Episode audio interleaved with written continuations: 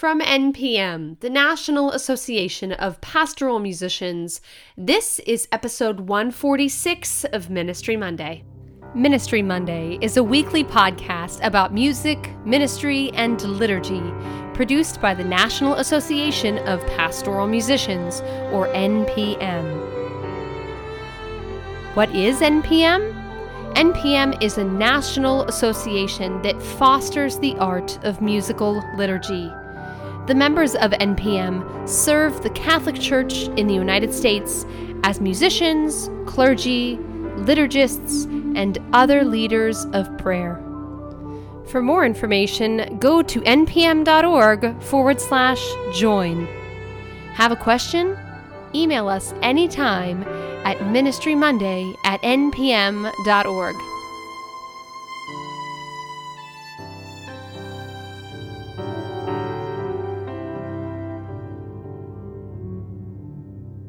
Hello, and welcome to Ministry Monday. I'm your host, Amanda Bruce. Today's episode is a replay of a Ministry Monday episode from exactly one year ago.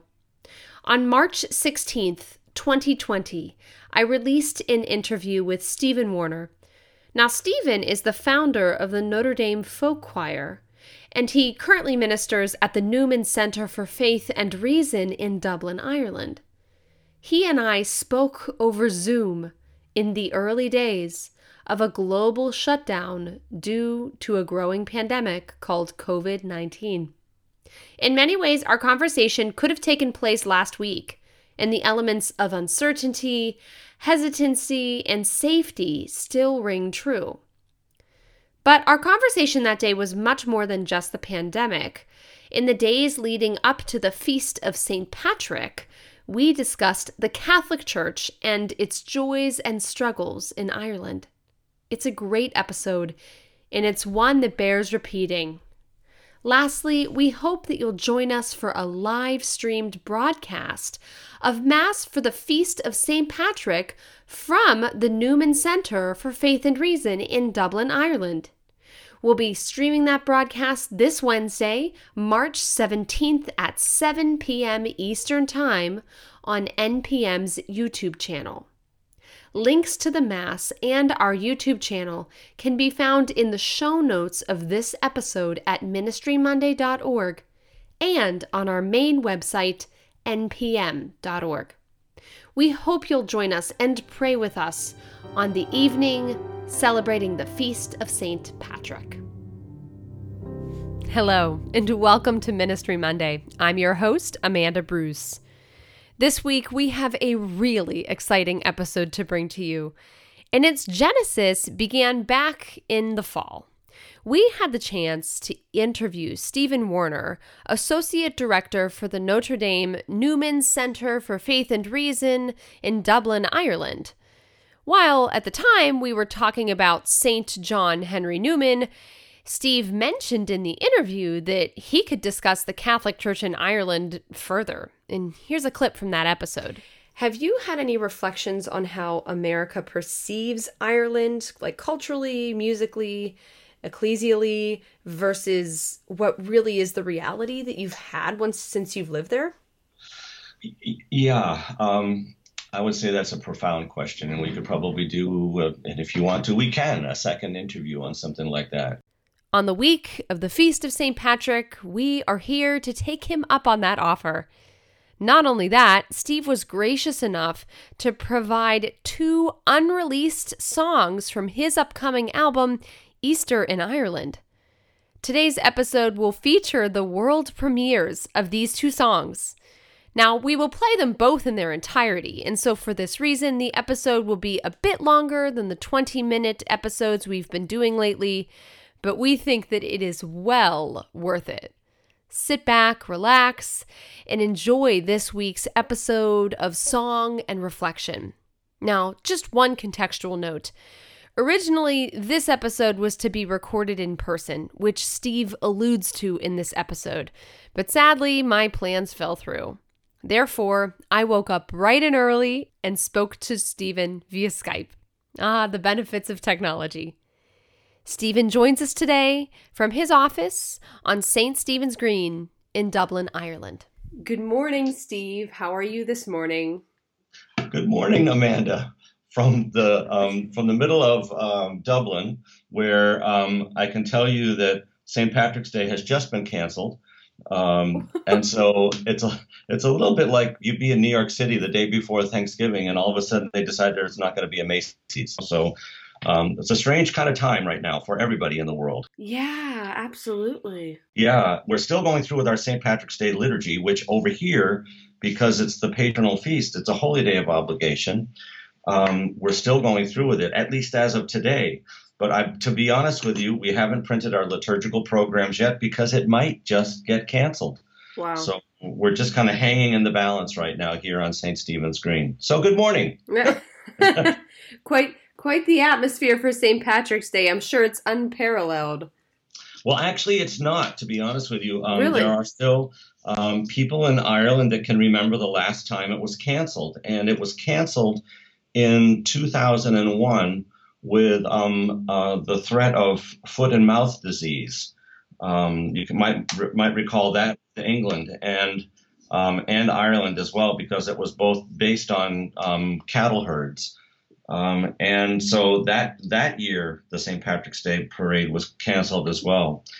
So it's a it's really kind of a, a terrible thing because you think about um, there are high school and college marching bands from around the world that come to march in this parade. Mm-hmm. And here we are a week away. No doubt these groups spent years fundraising for this trip. So it's um it's really uh, on a local level it's a terrible um, it's a terrible dynamic to be dealing with.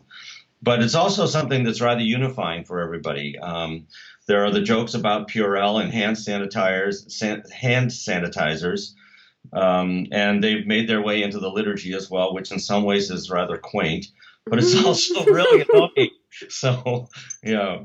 Anyway, so there it is. Wow, wow, wow, wow. Well, actually, I'm glad you mentioned that it made its way into the liturgy because originally our call that you and I had scheduled was to dig a little bit deeper about the Catholic Church in Ireland. And so um, that's kind of where I want to start, if that's okay with you. So, Steve, you've been working in Dublin now for quite some time. And in our last conversation on Ministry Monday, of course, we talked about your visit to Rome during the canonization of right. Saint um, Saint Newman. And so you mentioned on the call, you said, you know, I, I, could just do an entire talk with you just about the role of the Catholic Church in Ireland and the struggles that it's had. And so that's where I kind of want to pick up today, if that's okay with you. And so as we start, what are some of the main things and reflections that you've had working in your position in the Catholic Church in Dublin? So, I guess what I would say in response to that is um, first of all, everything that I want to talk about today, and they're going to be challenges more than likely, they're said with a tremendous amount of love and respect for the Irish people because we're all in this. We're deeply in it. Um, and I can say that um, the Irish church is probably not where the United States church is in terms of certain things. So, for instance, I think they're finally now getting up to speed with where things where things are in terms of dealing with the sexual crisis. It's taken a tremendous amount of courage and a lot of vulnerability for the Catholic Church here to be able to do that in the midst of an unrelenting criticism from the secular press. So I think that that is something that's been um, that's been done effectively and pretty much, uh, as we would say over here, top to toe. But the thing that hasn't happened yet, which is going to be, I think, for the next um, for the next Archbishop of Dublin to be dealing with is church closures. Now, mm. Now in America, you can see patterns of this. This happened in Chicago. It happened in the Archdiocese of Boston, where the first thing that got it was a one-two punch in some ways. The first thing that had to be handled, obviously and desperately, were concerns about the sexual crisis um, and abuse. But the second thing that happened on the literally on the tails, on the coattails of all of that earth-shaking um, work was church closures. And in Ireland, um, that is that is we, we have 200 churches in the Archdiocese of Dublin, and they're just beginning to scratch the surface of that. The average age of presbyters in the Archdiocese of Dublin is late 60s, and as within America, vocations are few and far between right now. So the idea of being a witness over here, this is some people think that we're over here to do liturgical music, and it's very true that we are. Um, but there is another thing that's going on here, which in some ways is unspoken, but the the more profound thing, which is the witness of lay and female ministry going on, um, that I honestly think America can bring as a gift uh, and work side by side with Ireland to help solve some of these issues in the church. Can you give an example of some of the advancement of women in lay leadership that you've been seeing? Well, uh, I, would say first of all that um, where my wife and I live, we li- had you come over here if your tour hadn't been canceled. um, uh, you would see that my wife and I actually live in the presbytery attached to Newman Church. The fact that a married couple are actually living in a priest residence is a huge thing. Hmm. I think we're the only we're the only couple in the archdiocese, maybe in the Republic of Ireland. I wouldn't go so far as to say that, but I'm pretty sure in the archdiocese of Dublin. That's a that's a ground shift um, that's a huge change for people to realize that a male and a female married couple are working professionally in ministry and could occupy a priest residence. So that's a that's a huge thing. I also think that um, Maynooth University, which is now the only pontifical university in the Isles, um, Maynooth is really starting to grapple with how can we enhance, make available to people um, courses and um, and credits and graduate degrees in ministry. Now, this has been going on in America for a long time, and for people who are critical of the American Catholic Church, Lucien Deiss once said, and I absolutely agreed with him. God, God rest his soul. Lucien Deiss said, The American Catholic Church has a lot to be proud of. They're really on the cutting edge of a lot of things, and one of them is lay leadership. And I completely agree with that. That's something that has to happen over here in Ireland.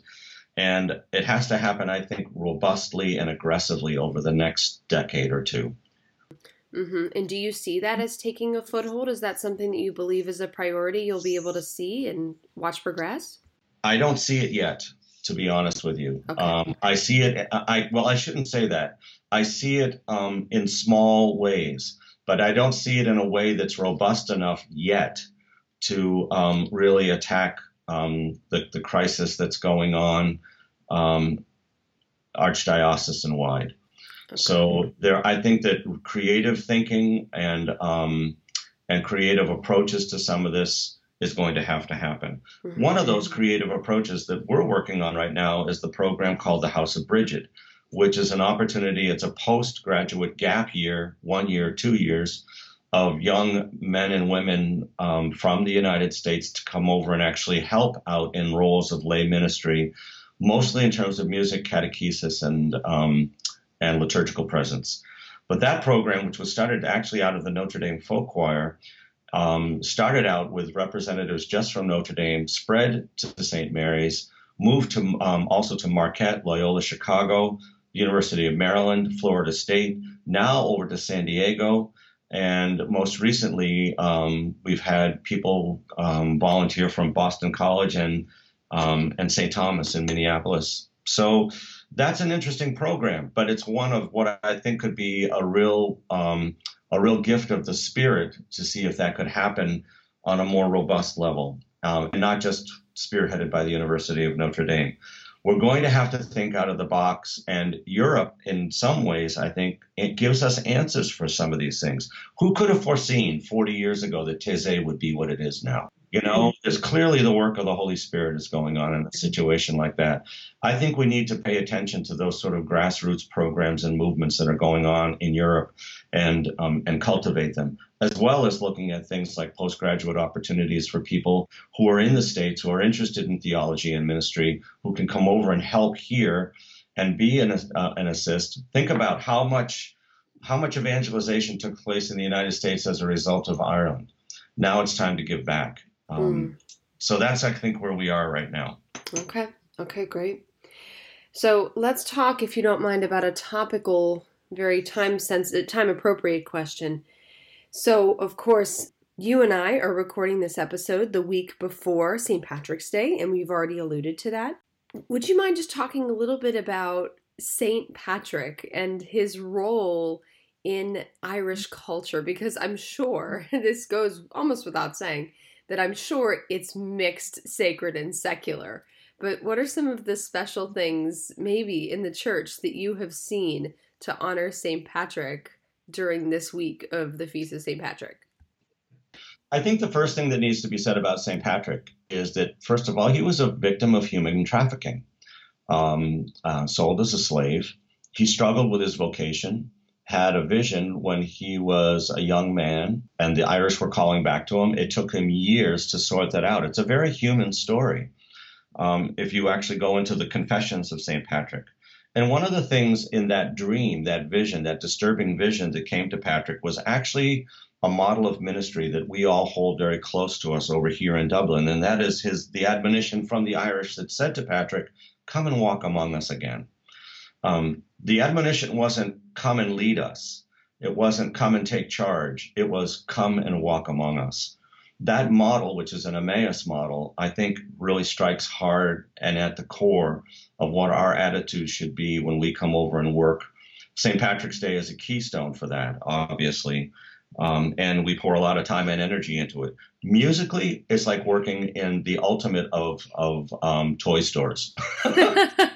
I mean, I'm working with world class um, a string quartet from the National Symphony, uh, an amazing flautist. Um, we oftentimes will bring in harp and uilleann pipes. Um, so for me on that day, it's like, yo, it's Christmas all over again, and and I have a great great time with it.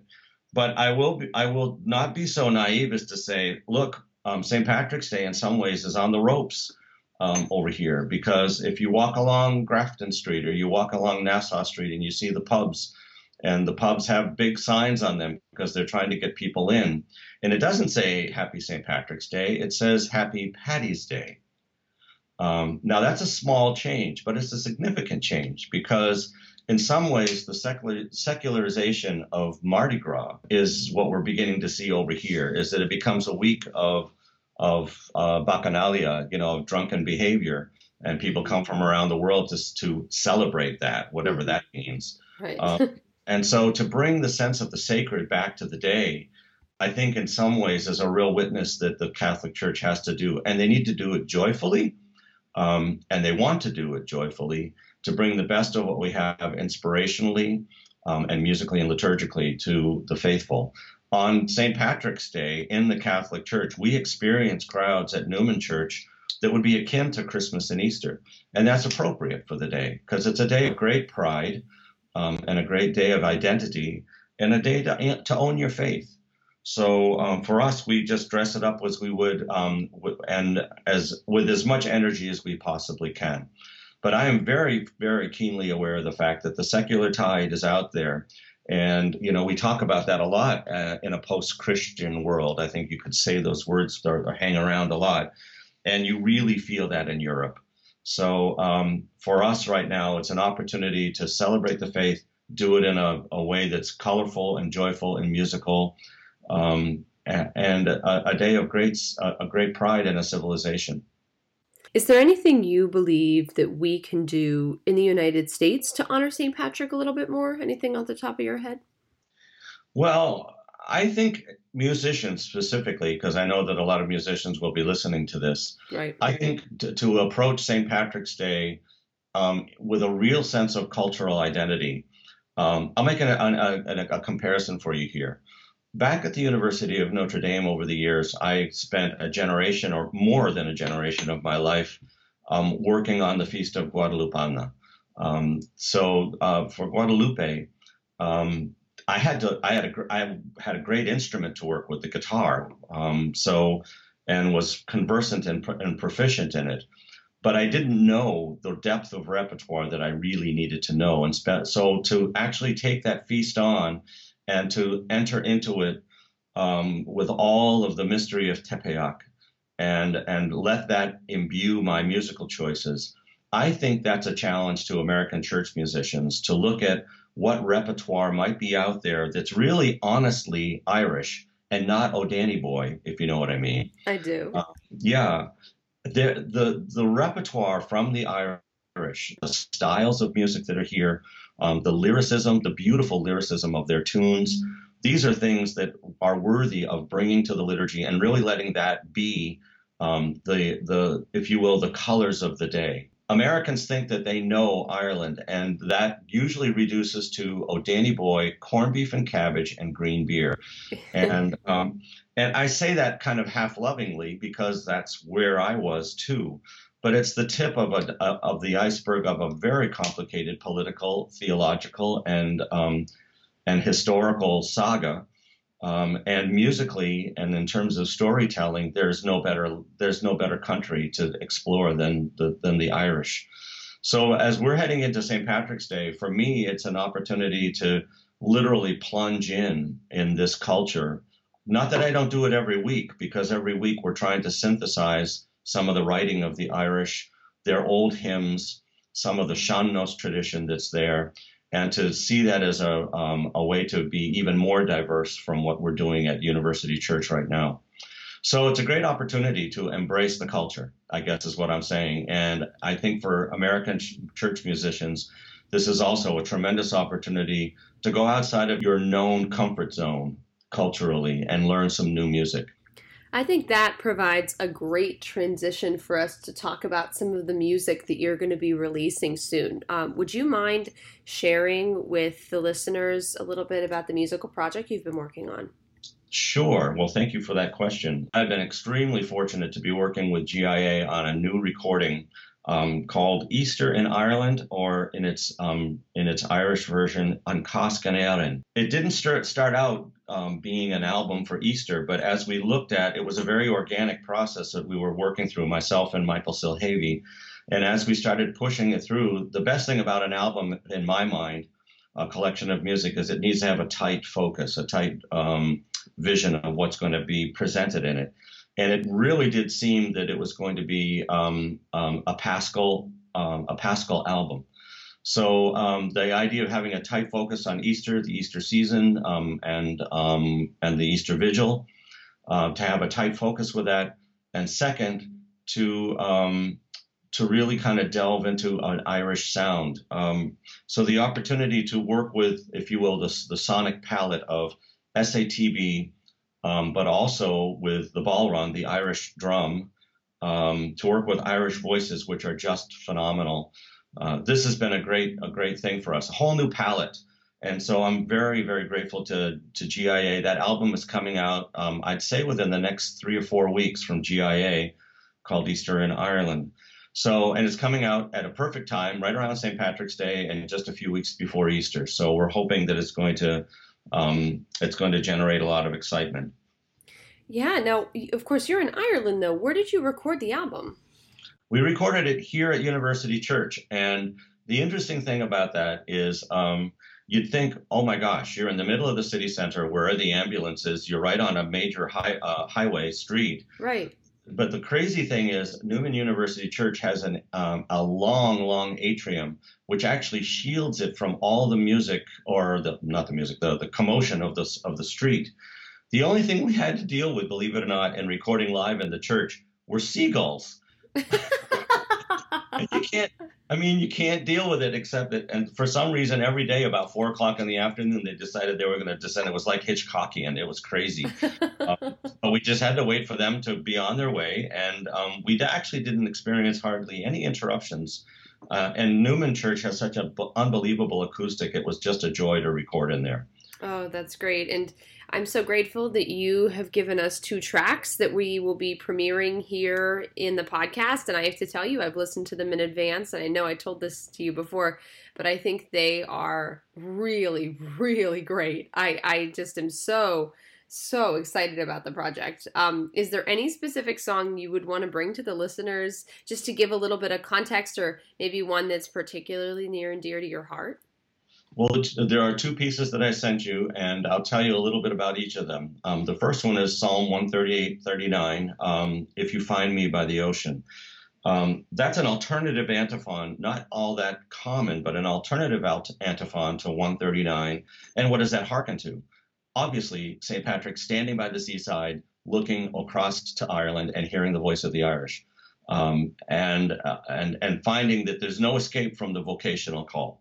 So um, that's a psalm of comfort, but it's also a psalm that says, um, You know my thoughts and my desires, and you're with me wherever I go. That's a very strong vocational um, aspect to it as well.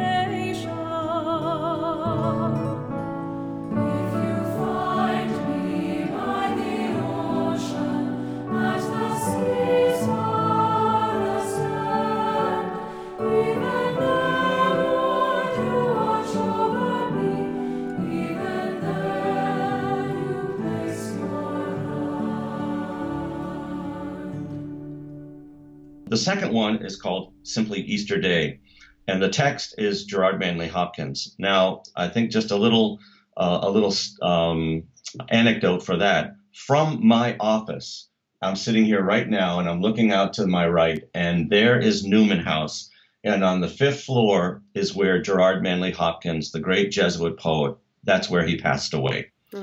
So I can literally see, I'm like in the bosom of Irish Catholicism from my office, and I can look out and see where Hopkins was. And that's a poem that is just, uh, in my mind, just a, a really haunting, beautiful uh, thing. And so what I decided to do is to set it up um, in the sean-nós style. And what that means is that a vocalist will have lots of little ornamentations, a little bit like a, um, a little bit like a, a, a tin whistle, and and then it, it, the piece grows and grows, and it's it's actually accompanied by SATB choir, but also by um, the bodhrán, the Irish drum. We were really fortunate on that recording to work with a, another choir that's just down the road from us, um, University College Dublin. UCD Choral Scholars joined us for that recording, and the soloist is actually from UCD Choral Scholars. So it's a it's a an interesting take on a beloved poem from a Jesuit poet who was obviously world renowned, but I don't know of any other musical setting of Easter Day by Hopkins. So this advances the repertoire and it gets a chance to kind of let people dig in a little bit to the Irish the Irish palette of sound. Break the box and share the nard.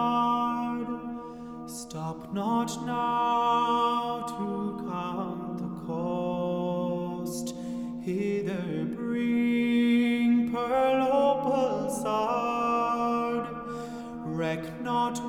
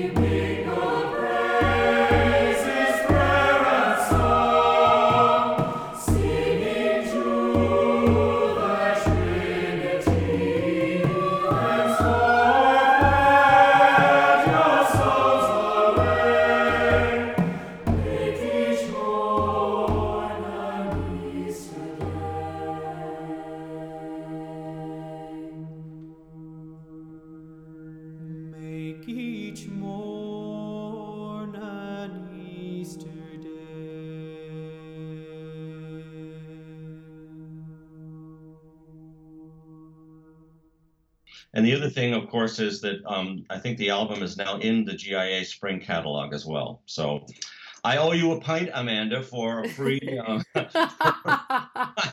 so you're gonna have to take take me up on that when you get over here. So okay. I, I would be happy to. I would be happy to. Well, Steve, is there anything else you want to touch on before we start to wrap up here? Well, um, you could say to all the listeners, Beanachta la Fáilig, uh, blessed St. Patrick's Day to everybody. It's a huge feast, and it's a feast that really does celebrate diversity. And if you go back to the roots with the human trafficking condition of Patrick, there's a lot of things to build on in terms of contemporary society. Um, so for everybody that's working on a St. Patrick's Day liturgy, know that we are united to you in prayer and in song.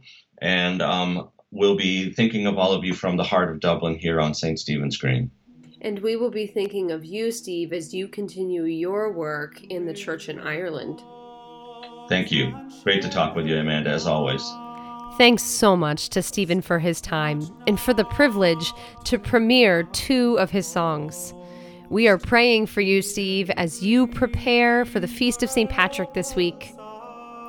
The text of Easter Day, along with album details, will be provided in the show notes of this episode on our website, ministrymonday.org. Our theme music was written and produced by Aaron Schaus. The recording of Psalm 39, If You Find Me, and Easter Day were written by Stephen C. Warner and produced by GIA Publications. They will be released in spring 2020 on the album Easter in Ireland. Today's episode was produced by me, Amanda Bruce. That's all for today. With the Spirit's gifts empowering us for the work of ministry, thanks for listening. Have a great week, and we'll see you back here next Monday.